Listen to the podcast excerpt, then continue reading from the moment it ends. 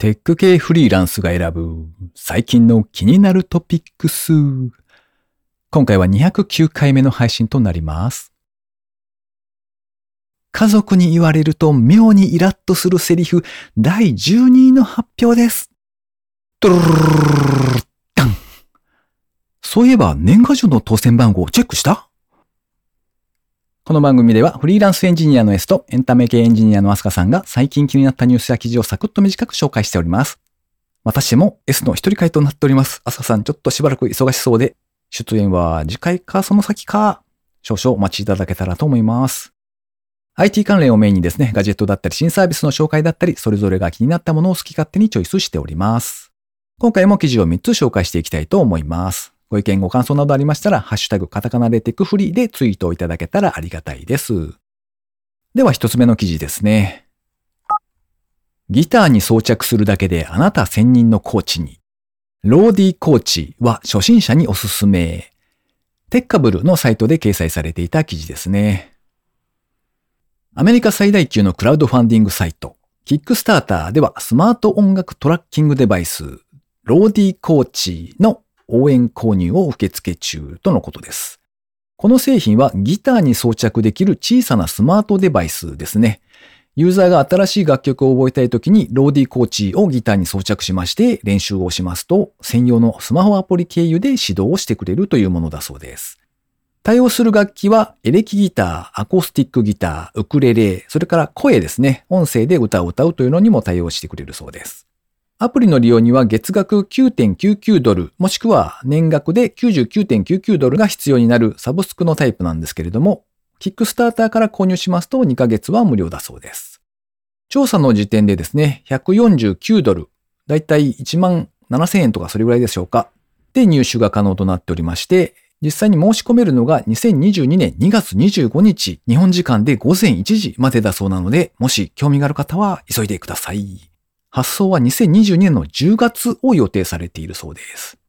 ちょいちょいクラウドファンディングの商品紹介したりもしておりますが、毎回お伝えしておりますけれども、クラファンの商品というのはですね、途中で製品開発がストップしたりとかですね、いろいろトラブル可能性もありますので、そのあたりはご承知おきをいただけたらと思います。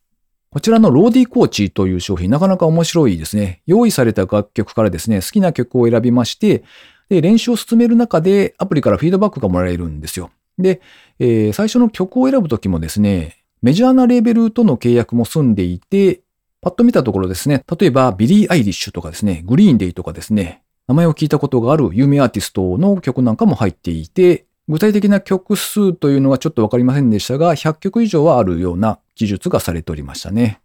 説明動画とかも見てみたんですけれども、なかなかアプリが優れていそうな感じがしました。ギターをもう一回やってみたいとかですね、初めてやってみようみたいな方がいらっしゃれば、こちらなかなか良いのではないかなと思って見ておりました。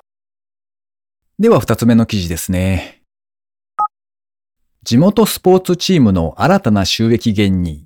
公式アプリを簡単に作れる新プラン、プレイヤーホワイトをリリース。株式会社オオカミのプレスリリースからですね。スポーツスタートアップ企業オオカミは、アプリで地元スポーツチームの収益化を支援するプレイヤーホワイトをリリース。このプレイヤーホワイトでは、チーム公式アプリを通じた試合情報や選手情報を起点にしまして、ファンとのつながりをさらに深め、長期的な収益化を支援するとのことですね。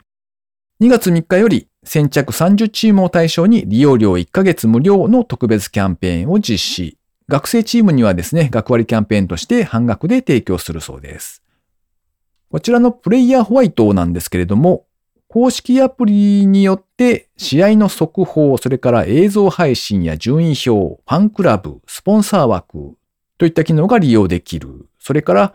ファンクラブ、OB、OG 会の管理を効率化しまして、集金率もアップ。専任のスタッフによりましてシステムの運用もサポートしてくれるそうです。さらに広報業務の効率化ということで、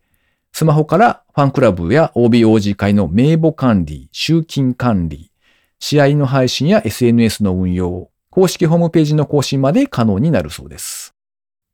こちらもともとプレイヤーというサービスがありまして、そちらにですね、ホワイトという新しいプランが用意されたというおお知らせみたいですね。無料のフリープランというのもありまして、こちらは月額が無料で、速報、映像配信、チームページの作成、SNS の連携と一部の機能が無料で使えます。人が集まってなんかチームができたりすると、まあそれはそれで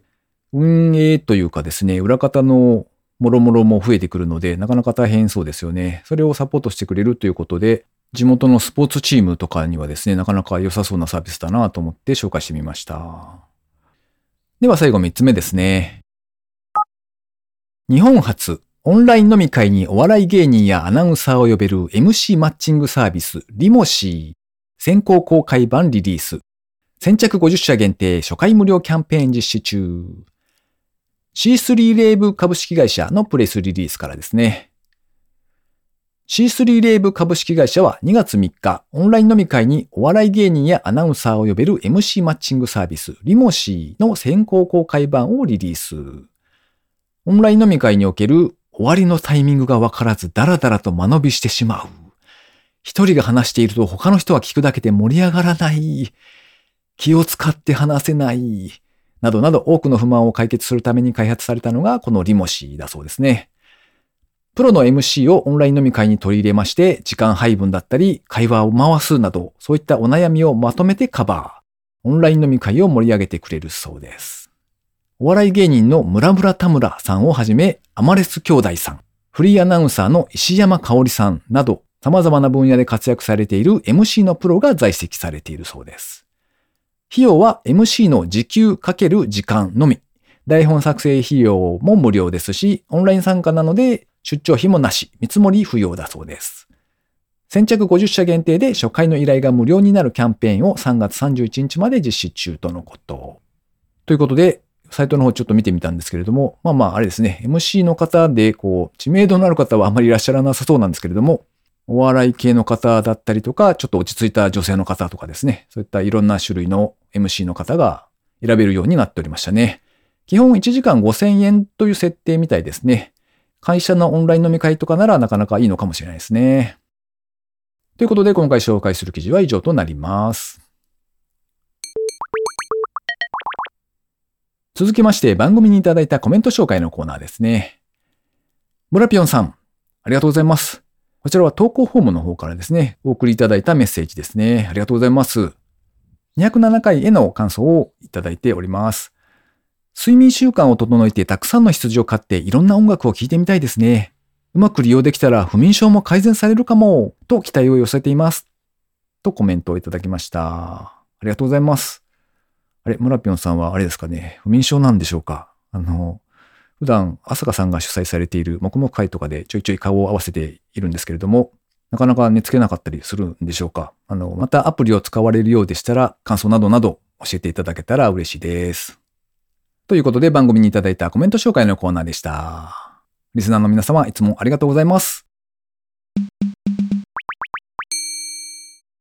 最後ね、近況報告ですね。ちょっと前にですね、自分の母親からですね、チョコレートをいただいたんですよ。季節柄ですね。で、ウイスキーボンボンだったんですけれども、よくあるタイプというか、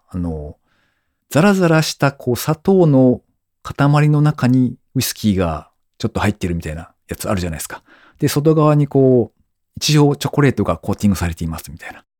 で、あのタイプのチョコだったんですけど、で、あれがですね、あんまり正直なところ得意ではないんですが、どうしたもんかなというところで、悩んでおります。もらっといてなんですが、どうしたもんかなというところですね。もしリスナーの方でめちゃめちゃ好きですという方がいらっしゃったら、お声掛けください。こっそり送ります。はい。この番組へのご意見ご感想などを絶賛募集中です。ツイッターにてハッシュタグカタカナでテクフリをつけてつぶやいていただくか、ショーノートのリンクからですね、投稿フォームにてメッセージをお送りいただけたらありがたいです。スマホ用にポッドキャスト専用の無料アプリがありますので、そちらで登録とか購読とかをしておいていただけますと、毎回自動的に配信されるようになって便利です。Spotify、Amazon Music でお聞きの方はぜひフォローボタンをポチッとしておいてやってください。まだまだ寒い日が続きますね。最近気づいた悩ましい事象というのがですね、なんか普段ちょいちょい着ているセーターの毛玉がこれはひどいんじゃないかという状況になっておりまして、毛玉取りをどうしようかなっていうとこですね。なかなか外に出かけないので、いざこうちょっとお出かけしようみたいな時に、着るものに困るなというのがありますね。とはいえ今のタイミングで冬物を買うと、買ったこと自体を来年忘れそうですしね。はい、どうでもいい話でしたね。はい、すみません。今週も最後までお聞きいただきありがとうございました。それではまた。